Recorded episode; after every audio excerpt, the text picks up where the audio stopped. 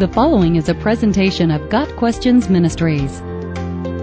What was the Protestant Reformation? The Protestant Reformation was a widespread theological revolt in Europe against the abuses and totalitarian control of the Roman Catholic Church.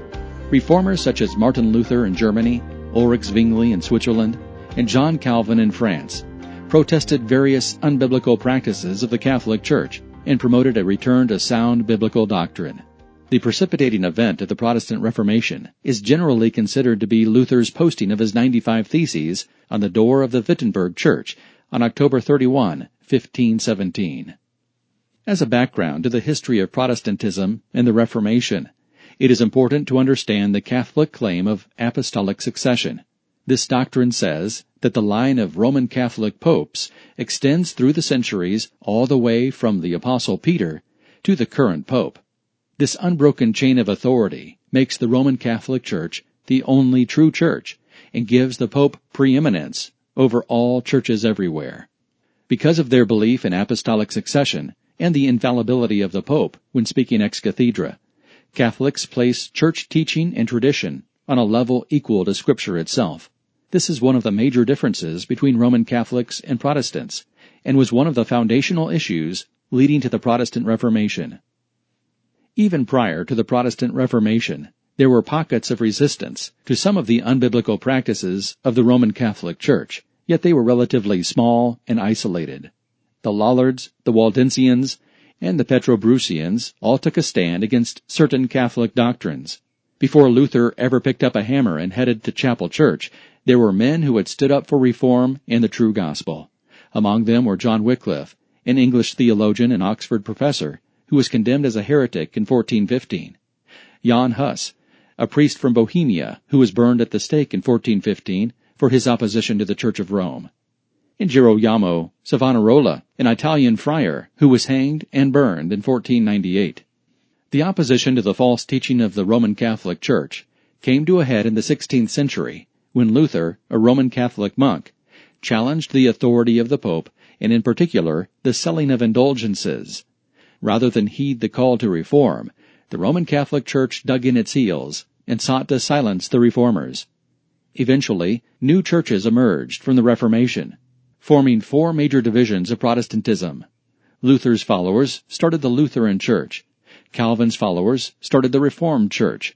John Knox's followers started the Presbyterian Church in Scotland using Calvinistic doctrine.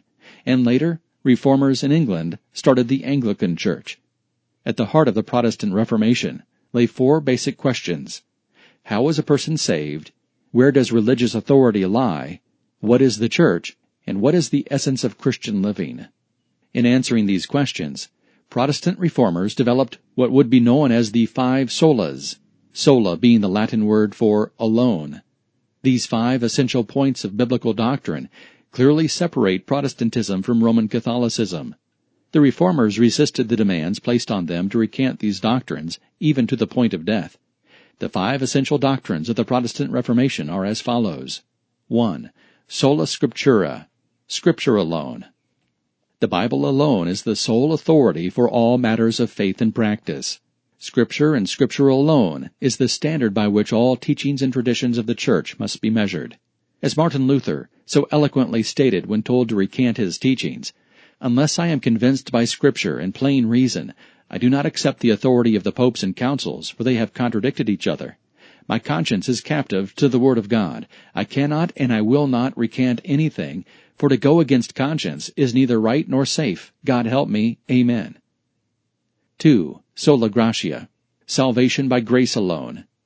Salvation is proof of God's undeserved favor.